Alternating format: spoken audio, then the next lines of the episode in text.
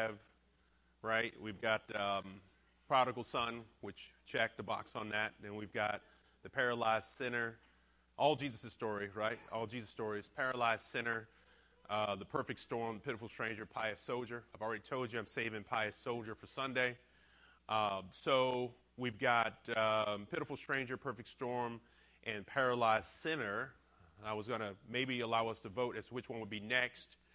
Um, um, I don't know. Let me give you some insights. Um, so, Perfect Storm was baked fresh this morning. That's fresh bread, right? So that's uh, you want Perfect Storm? Fresh bread. Fresh bread. There we go. Savior wins the vote. And so we'll push Paralyzed Sinner down. Now, I'm going to tell you something. So, so, Perfect Storm is also a good one to take now because I think it's much more dense than uh, Paralyzed Sinner.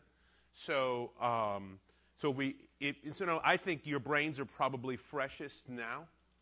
Uh, and then what we'll do is Paralyzed Sinner, if that's going to be more of a lighter meal, maybe let's put that as the last message because if you have to have your fullest engagement at the last message, you probably, you know, this won't be that nice. You might even have something grocery shopping or something to do, you know, something like that. So, uh, Perfect Storm is probably the better one to insert in that spot. Are we all in favor of Perfect Storm now?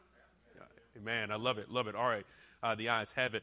Um, hey, I would be remiss before entering to the Perfect Storm uh, without thanking uh, James Clifford for letting me have his notes uh, for a prodigal son.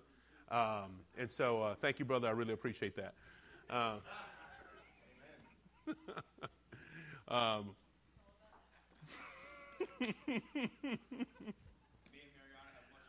there, there you go. Thank you, thank you brother. I would uh, really appreciate it. Again, and also thank you for letting me borrow these notes for the perfect storm. I appreciate it. I appreciate you. All right, let's let's.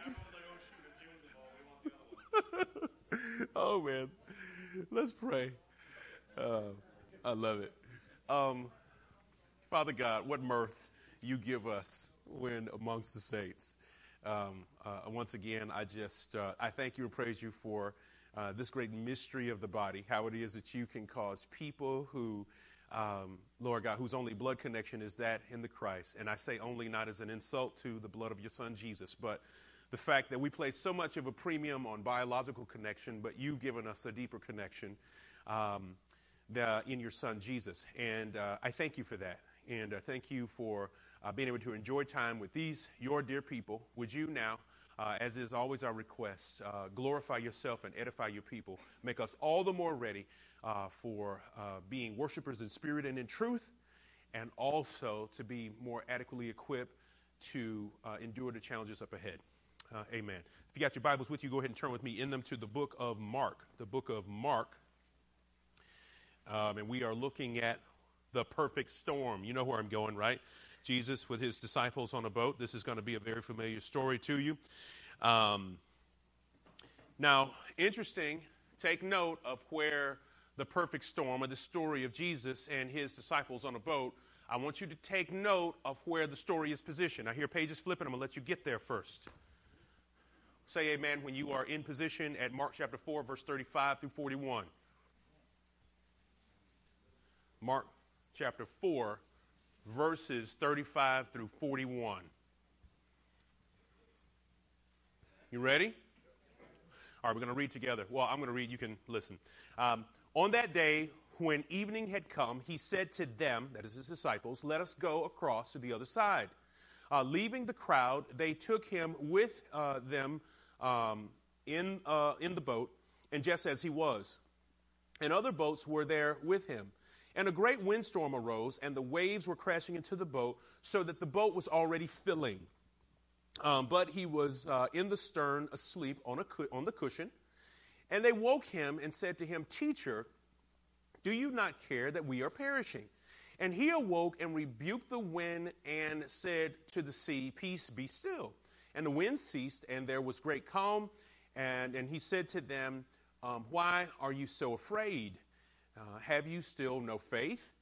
And they were filled uh, with great fear and said to one another, Who then is this that even the wind and the sea obey him? Um, same, uh, same um, uh, opportunity is on the floor. If I move too fast or say something that is unclear, just kind of choose a natural break. Um, maybe when I'm telling a joke or something, and then just kind of pause for clarification. All right?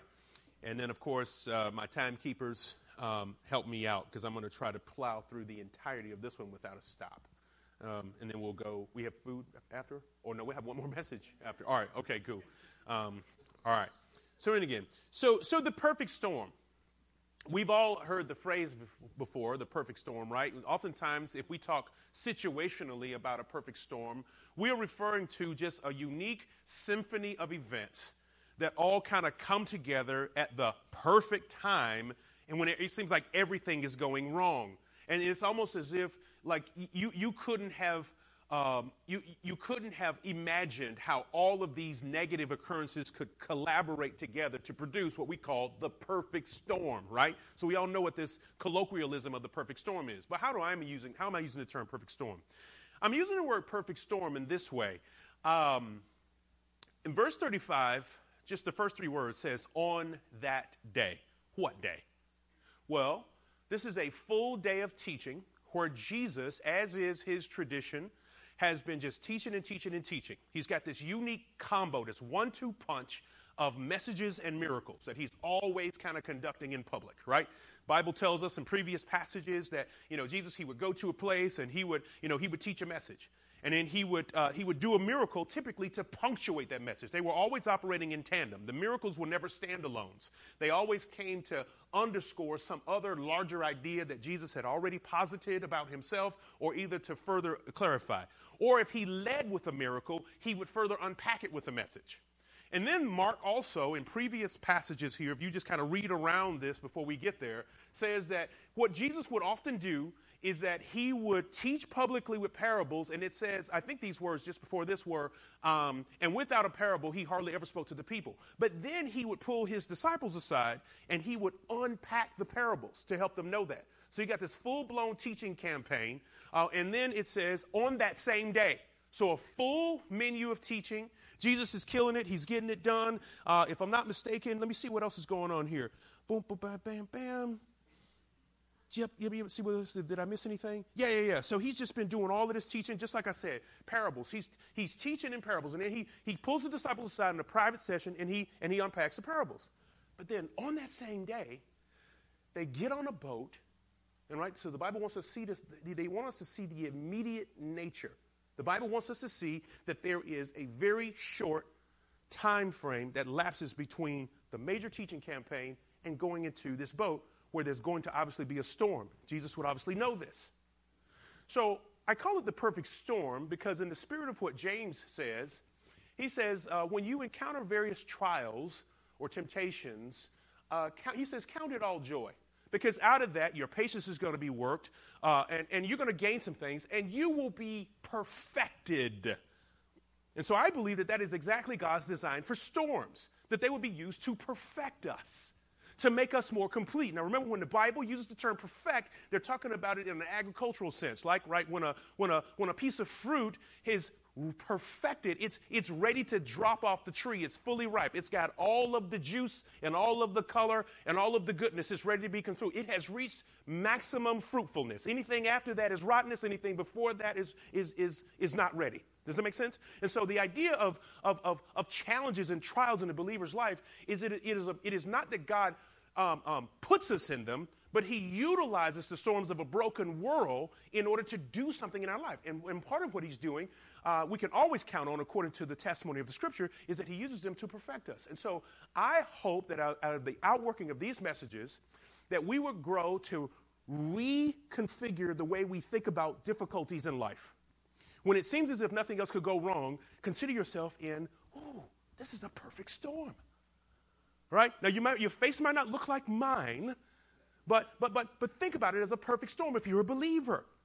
Now, what exactly are storms? Just to be cheesy for a moment, if I could, uh, let us begin to rebrand storms as this an opportunity for God to shape our theology outside of just remembering messages. Only a couple people got that. Storms shaping theology outside of remembering messages. You got it? So, so because that's exactly what's getting ready to happen to Jesus' disciples. They've heard a litany of messages. It's some of Jesus' best work. Jesus stands up and he gives us a parable, and then he thanks everybody, and then he turns around after that and he thanks James for giving him his notes. right? So, so, so, that was a, you, you got that, right? You, you, I got you. So, sorry, bud. But anyway, so, so storms are a way that God wants to shape our theology outside of just remembering messages. Ladies and gentlemen, I believe that God holds me and you accountable. Like I get a chance, I guess I get the beautiful uh, a privilege, the enormous responsibility, and the awesome opportunity to stand here and preach these messages. And I believe that I don't know if it's going to be the same day or on that day, but in a very short period of time, there's going to have to be a shaping of this theology outside of message prep. There's going to be a shaping of this theology outside of the, the handshakes and the high fives that we will share around the outlines. Like, if this is true, God is committed to putting you and I in a crucible where this theology will be shaped. Let me, let me show you what the contours of this looks like in regular, everyday life. And so, now do you see why James could say with a straight face, Count it all joy when you encounter various trials? Because you're getting ready to have your theology shaped. These messages, these things that you read in the Bible are finally going to come real to you and not just great Bible stories.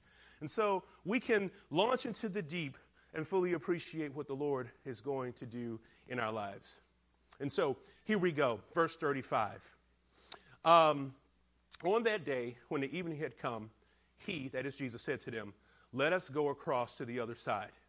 Surely, when Jesus asked his disciples to go into the other side rather than to take up a hotel on the edge of town and wait for the next day before they re began their preaching campaign, he knew what he was leading his disciples into, which means it is the Lord that is leading this. The Lord wants to lead us through trials, not into temptation.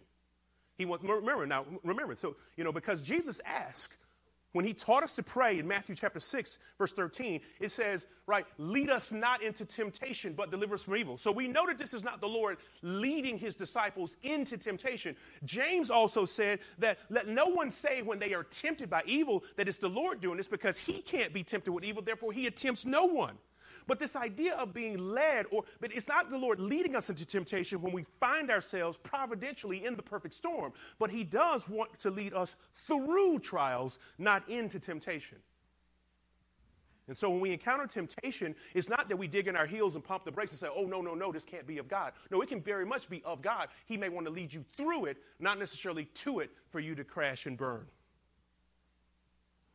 Well, how exactly does God lead us through trials and not just into them? 1 Corinthians chapter 10 verses 11 through 13 we're all familiar with kind of the big text there which says that there is no temptation taken you which is uncommon to man but God with the temptation uh, who is faithful will make a way of escape. Not only does it say that but it says something very important just before that that I want to bring to our attention. 1 Corinthians chapter 10 take a couple of steps back to verse 11 look at this. You ready now, the, the front half of chapter 10 starts talking about this historic difficulty that was had in the lives of the, children's of the children of Israel and how they fail many of the tests or challenges as a part of their life. And then look at what Paul says about it for us as New Testament believers, right? So he says, listen, the Old Testament isn't just supposed to be old. It has some very new information for us as new believers. And here's what that information is. Now, I want you to consider who is Paul writing to the Corinthian church? Are these seasoned Jewish folks who grew up knowing the Bible back and forward? No, these are brand new uh, Gentile Christians who would have no context in many cases for the Old Testament. So they are expected to be in God's Word, even the, in the covenant that they may not feel like is fully theirs. And here's what he says is the value of the Old Covenant stories for them and for us. Starting with verse 11. Now these things happened to them as an example, but they were written down for our instruction, and on whom the end of the ages has come. Therefore, let anyone who thinks that he stands take heed lest he fall. No temptation has taken you that is common to man, that is not common to man, but God is faithful in that he will not let you be tempted beyond that which you are able, but with the temptation, he will also provide a way of escape that you may be able to endure it. Here is the agenda of God in, in leading us through trials and temptation. Here is the agenda of God, right? It's not just a pretty verse that says, that says that we can endure it. I want you to see what God has done to ensure our endurance if we will follow it. First of all, they all start with the letter E for my note takers.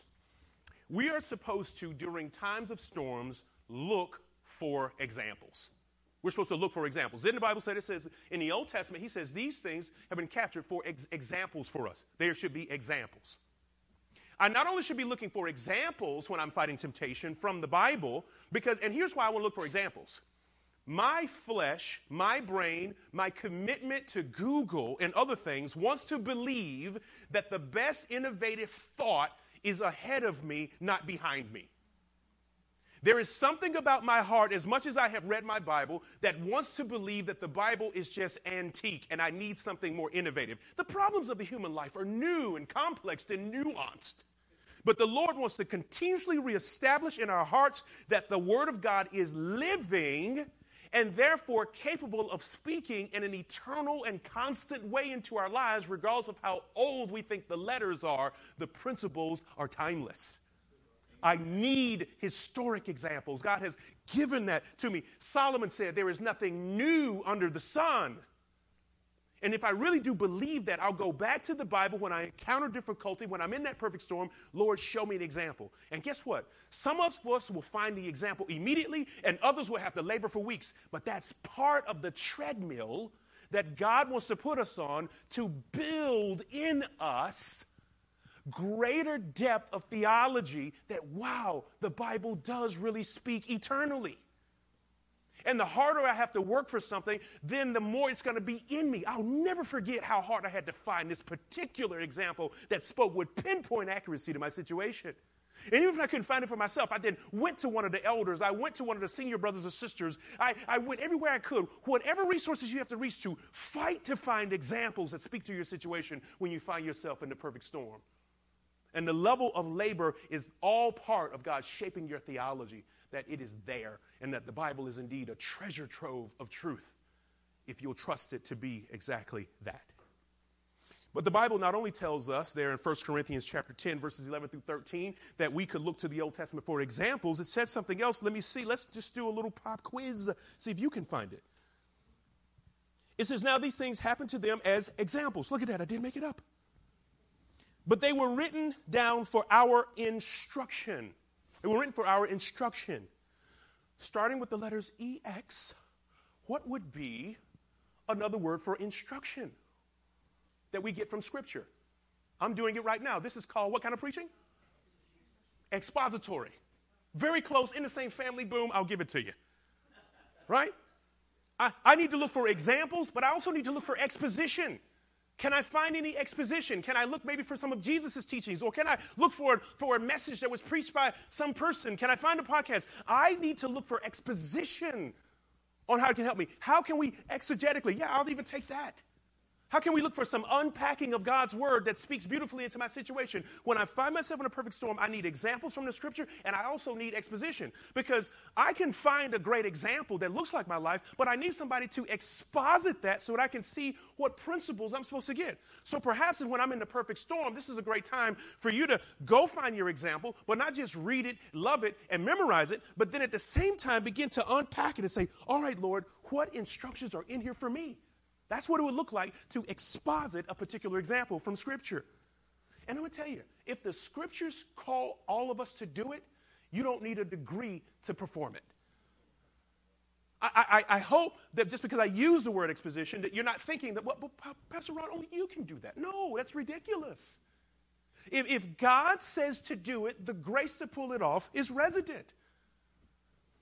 So we need to look for examples. We need to look for exposition. Here it is. You got to participate in the message one more time. All right. For let no one think. Uh, blah, blah, blah. Oh, oh, yeah, it is. Verse 12. Let no one think when he stands, uh, thinks that he stands, excuse me, let no one thinks that he's, the one who thinks that he stands, let the person who thinks that he stands take heed lest he fall. We need examples. We need exposition. And what is that? If I walk up to, if I walk up to, to, to, to John and I say, Take heed, brother, lest you fall. What is that? Who said that? Yes. We need exhortation. We need to be exhorted.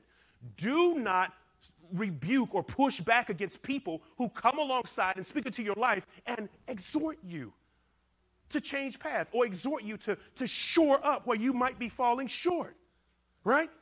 Now you guys are coming up with this stuff. You say this is not alliteration. This is like, you know, it's, it's y'all. Y'all found these. All right, here's, here's the next one. You ready? Is this not fun? You're preaching to yourselves. Right? Here's the next one. Now let these things that happen to you as examples. Uh, now we're written down for our right exposition. Uh, on the end, whom the ages of uh, the end of the ages has come. Therefore, let everyone who thinks that he stands, right, that's some exhortation. Uh, no temptation has overtaken you, such as not common to man, but God, who is faithful, will build in a way of escape. What's another word that starts with the letter EX that is also an escape? Who said that? There you go. Exit. You'll be preaching next week. Well, there it is. It's right there in plain view, right there laying on the surface of the scriptures. All I did was just kind of put it in a little, you know, gift wrap, which of which you helped me cut the paper. Right? If I am I should be looking for examples, exposition, exhortation, and then I should also be looking for the exit. Now, all of these things have been provided on the basis of what fundamental thing in God according to the scriptures? God is faithful. He is faithful to not let you be tempted above your ability, but He will also provide this way of escape. So all of these things are resident, are ready for the believer, resident to be found on the basis of God's faithfulness, not as a function of our intellect, not as a function of how cool we are with looking and finding little nuggets in the scripture. It says that this is a function of God's faithfulness that this stuff can be located. You see that? And so then, the Lord wants to lead us through trials, not into temptation. And as He's leading us through, He wants us to make these discoveries. We are on point number two. All right, verse 36. You ready? Um, and leaving the crowd, they took him with them in the boat, just as he was. And other boats were there with him. So, in other words, Jesus didn't even get a chance to get his other cloak and sandals He's out there on the boat in Crocs or whatever he preaches in, uh, right?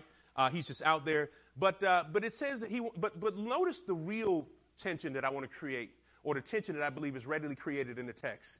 And leaving the crowd. So he's been preaching and spending time with crowds. And it says, and leaving the crowd, they took him in the boat just as he was. I believe is a second point when it comes to the perfect storm. Not only does the Lord want to lead us through trials and not into temptation, but He also wants to get us to Himself, but not by ourselves. The Lord desires to get us to Himself, but not by ourselves. He wants us to leave the crowd. Notice that the only people in this boat, the only people that are going to share this emergency or share this, this peril are the disciples and their Lord. You following me? Okay? So the Lord wants to get us to himself, but not by ourselves. Am I sure about that?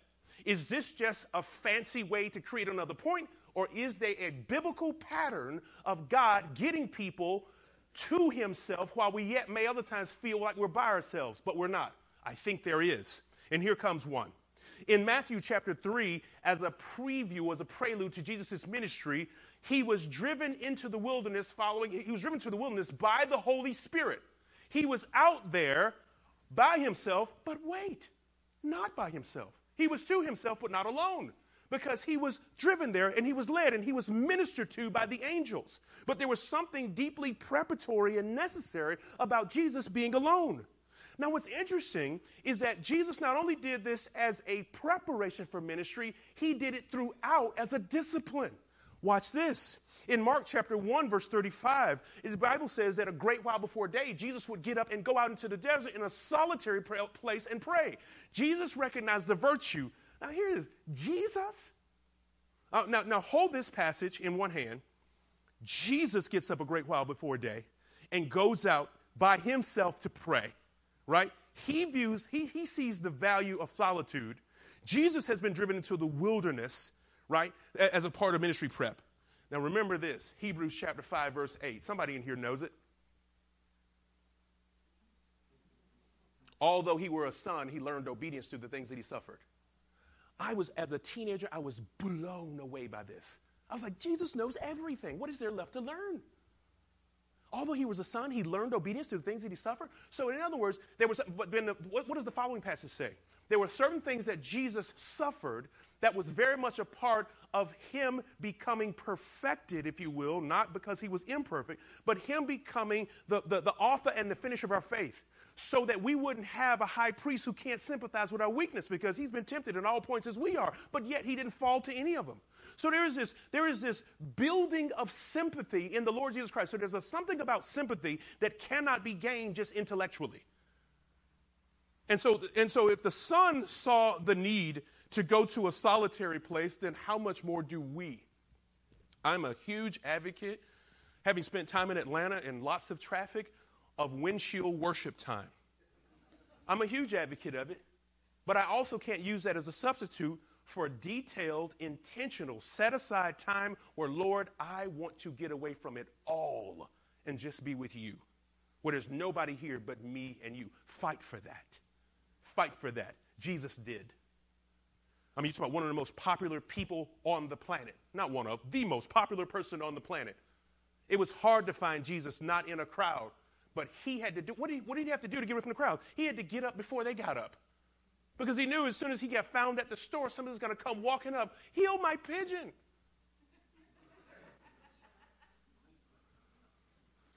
So, Jesus fought for solitude. You and I should too. The Lord wants to be alone with you. There is just a, there's just an undeniable transfer of truth and just a kind of a building up of the faith and just kind of a, uh, um, um, a, a, a crafting of fellowship. There's just something that happens in being alone with the Lord that is just undeniable. Um, and it is beautiful. Jesus did it, I want to do it. But there's more. In Jonah chapter 4, verse 6, he was by himself underneath the terebinth tree, by himself, when the angel appeared and said, Hey, mighty man of valor. And he was like, Who are you talking to? I'm actively hiding because the other nations are coming in and stealing all of our goods, who could you possibly be saying is a mighty man of valor that you want to use? Well, God met with him in a place when he was by himself, well, well to himself, but not by himself. Does that make sense? Oh, it gets better. In Judges chapter 6, verse 11, oh, excuse me, uh, yeah, in Judge, in, uh, no, I'm sorry, Jonah, did I say Jonah? Back up. I said Jonah 4 6. I, mean, I did mean Jonah 4 6 uh, but it was, uh, it was definitely, it was Jonah who was underneath a vine that the Lord caused to grow up. When he was by himself, the Lord caused the vine to grow up where he ministered to the heart of Jonah to get him to make his turn to understand the real thing that he wanted him to do in Nineveh. It wasn't until he was in that place that Jonah was able to really reconcile what God wanted to do in the people of Nineveh. Does that make sense? How being in solitude has is just kind of this appointment that we gain with God. And then, of course, the book of Judges, chapter 6, verse 11, that's where it is that Gideon is under the terebinth tree. Sorry if I saw, I saw some eyebrows on there for a moment. Um, so it was Judges, it was in Judges that Jonah was found. Uh, excuse me, in Judges that Gideon, Gideon was found under the terebinth tree. Um, but again, what um, Gideon thought about himself didn't match what the Lord thought about him. But it was at that time when he was under the terebinth tree, right, threshing wheat and hiding goods, where he was living a life of fear, that the Lord met with him and says, Hey, let me, let me speak with you for just a moment. I believe that, and I believe we could go throughout the Bible and find great people, highly and greatly used of God, who in places of deep solitude and separation from the crowds, right, um, would have these great appointments with God. Don't miss your appointment. Go see God in solitude. Why? The Lord wants to get us to Himself, but not by ourselves. I know we live in times of great connectivity, and so we crave connection. And because we crave connection, we oftentimes find it inconvenient and often unnecessary to get great alone time with God. But I believe that this kind of moving out away from the crowds into this perfect storm is very much a part of the agenda of God. Verse 37. And a great storm, windstorm arose. I promise I'll go faster. No, faster, like the text will move faster, not me. Um, and great wind, a great windstorm arose, and the waves were breaking into the boat, and the boat was already filling.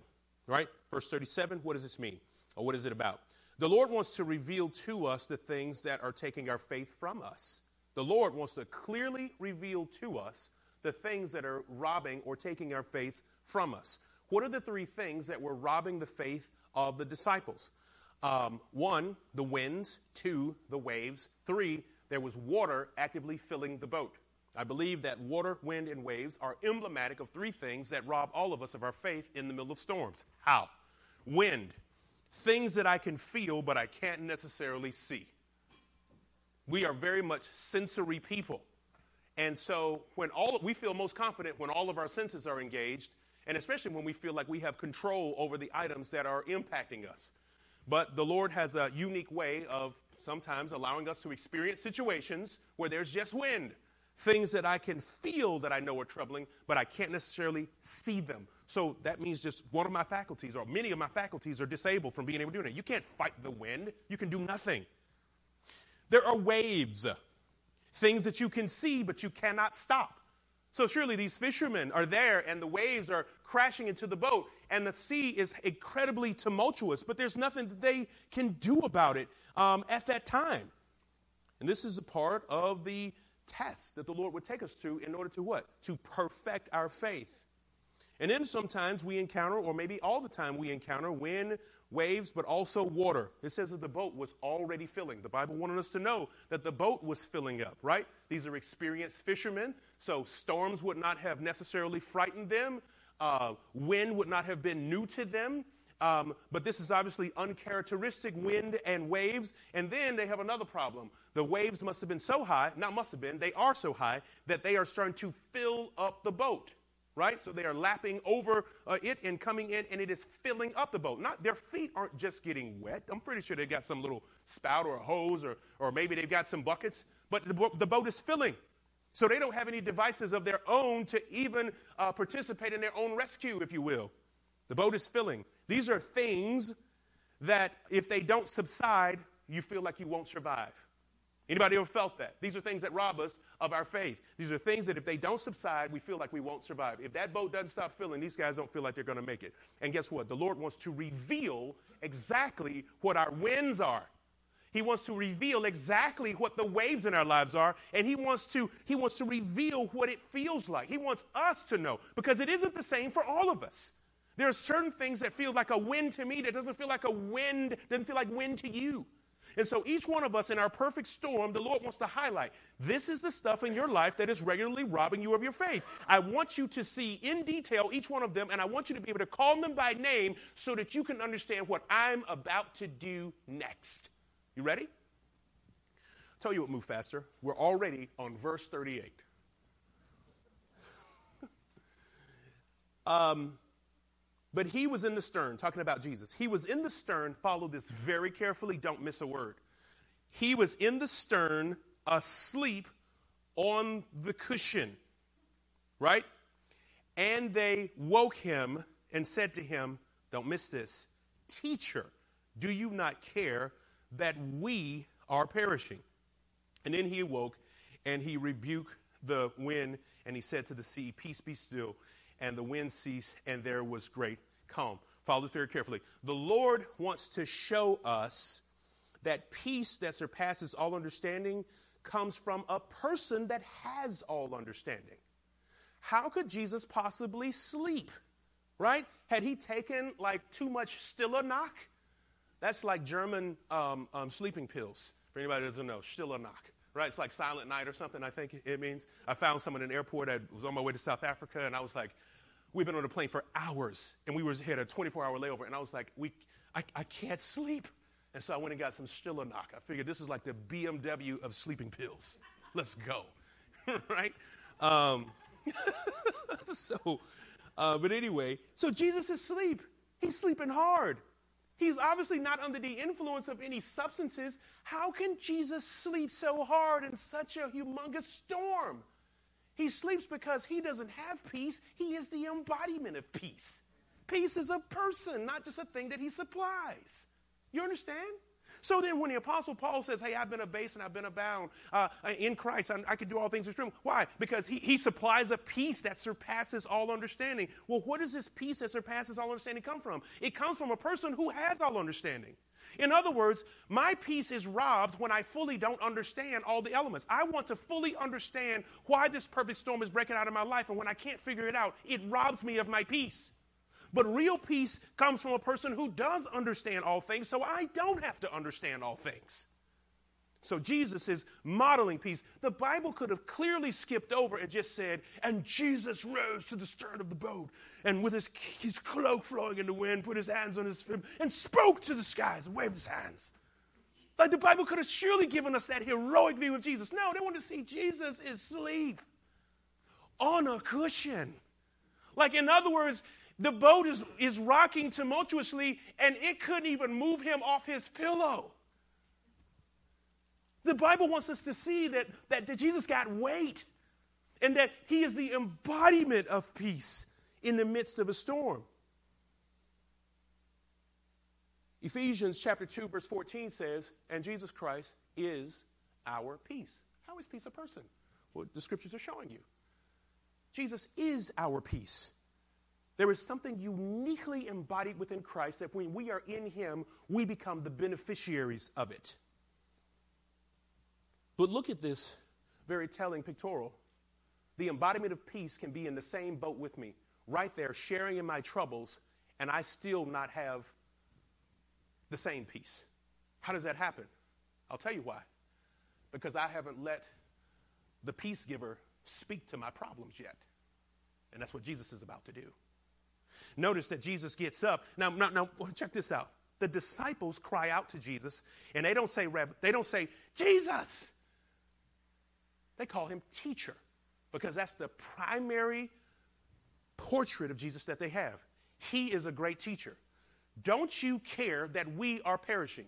I won't take any liberties to suggest that they thought Jesus was going to perish too, but the way that they are frantic, I believe so, because they see him as a teacher. They say, Jesus, don't you care that we are perishing? We, plural, we collectively. In other words, don't you care that all of us are perishing?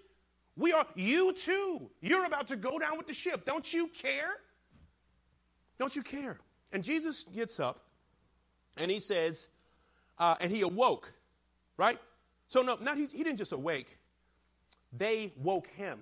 In other words, storms crashing. They're like, um, teacher, teacher, Go over and get Jesus. Teacher! And then Jesus wakes up from his sleep and he says, and he rebukes. Now, this is careful. This is, this is, check this out now. He rebukes the wind and he says to the sea, Peace be still. He is the teacher. In other words, Jesus stands up, the one that they formerly knew as teacher, and he shows himself as someone else. Because they said, Who is this that even the winds obey? He says, I'm not just the teacher. Let me show you who else I am. Speaks, he, he rebukes the wind. In other words, when you're being disobedient, and I'm your daddy. Who else can rebuke except one who has a, a parental authority and or control? He rebukes the wind. And then he tells the, the wind, he says, Peace, be still. He rebukes the, the wind and he says to the sea, Be still. Now, this is important to note. I believe that the perfect storm is a place where God wants to graduate or complete all of our understanding of who He is. All of us have an, can have an accurate understanding of Jesus, but yet one that is incomplete. Just like the disciples, they know Him as a teacher. I believe that Jesus is a teacher. But do I really know Him as the Creator? Do I really know him as the author and the finisher of my faith? Do I really know him as the, as the captain of the Lord's host? Do I really know him? Or these are just fancy titles that I memorized because I like to read my Bible. But has he made himself that in my life? How many people are familiar with the Amazon logo? The Amazon, uh, from a marketing perspective, you know Amazon? It's the little smiley face with the arrow. You notice how one side of the smile goes from the A and the other side points to the Z to say, hey, in Amazon you can get A to Z. Now, I believe that. I do believe that. Now, I believe it because the marketing is true. But do you know there, there's one way to believe it here, but there's another way here. Like when I can go on Amazon, in my app, in my phone right now during the break, and I can order applesauce, uh, uh, bananas. I could go in there and get Coppertone, um, um, you know, suntan lotion right? I can also go in there and get, you know, uh, D batteries, or I can go in and get a stuffed elephant, or I can go in there and find, you know, something that starts with the letter F, right? When I go through the Amazon menu and I start ordering all this stuff, now I believe because the, the A to Z has now showed up on my doorstep. Now I really believe that Amazon has can put a smile on my face by delivering the A to Z into my life. And I believe that for so many of us, myself included, I haven't fully explored what it means for Jesus to be the Alpha and Omega. I know him as a few things, but I don't know him as all things. And I believe that a part of my walk as a believer is to make that beautiful discovery that my joy would be complete in Christ as I discover him really as the Alpha and Omega. And so storms help me get there because memorizing and crafting and making messages do not. And so he rebukes the wind he commands the sea. This is powerful, and we need, we'll need a break shortly thereafter. Mm. He commands the winds. He commands the sea. He rebukes the wind, commands the sea, right? He says to the sea, Peace be still. Love this. Now, if you're a good group of Jewish guys, you don't have a New Testament yet. The only access to truth and scripture you got is the Old Testament. You probably got, if, if, if, if your parents were obedient, they drilled you into great stories of faith. And of course, you're going to be way more familiar with the front of the book than you are with the back of the book. There is no doubt in my mind when Jesus said to the storm or said to the, to the sea, Peace be still, that the disciples couldn't immediately pull up in the back of their minds that moment where Moses told the people who were afraid that the Egyptians were crashing down. And he said, Stand still and you will see, and stand still and watch the Lord work. Or, as, as the psalmist put it, uh, be still and know that I am the Lord. In the Old Testament, Moses told the people to be still. In the New Testament, Jesus tells the sea to be still. That's crazy. I mean, it's one thing to get a group of people that don't have any other hope to tell them to be still. But to then to turn around to the creation and tell it to be still, who's really in charge here? Is that not a powerful, crazy example of Jesus' power that would have just stood? Think about how now the story of the Exodus would have stood up in their hearts and be like, whoa! We thought Moses was something. This guy, he tells the water to be still. And not just water, disobedient water. And so, what's the point of all this? The Lord wants to speak to the biggest issues facing my faith. Simply put, the Lord wants to speak to the biggest issues facing my faith. In the perfect storm of my life, the Lord wants us to see how the Lord desires to speak to those areas. And while we do not relish storms, I do believe that they are necessary for us to do what? Have our theology to be shaped outside of just remembering messages. Final point on all of this, I promise. Um, verses 40 and 41. So then, and he said to them, Why are you so afraid? Have you no faith? And they were filled with great fear and said to one another, Who then is this that even the wind and the sea obey him? The Lord wants to call out our fear and then backfill it with faith. I believe that when the next time you find yourself going through a great storm, pull out your journals and not only start to capture examples and exposition and exhortation uh, and, and, and look clearly for the Lord's exit strategy, but I want you to do this. I want you to write down who, what, when, why, right? Who, what, when, why, and where. Write them down. Jesus helps us with the first three questions in the list. He says, Why are you so afraid? Write down why you are afraid. Don't be afraid to write down why you are afraid. You don't get even more afraid just because you wrote it down. But you need to see your fears because I want you to see clearly the things that the Lord wants to speak to and defeat in your life. I, I have a, a, a, a series of, of PowerPoints in my computer that I have saved that when I'm praying, I'm like, Lord, this is what I fear.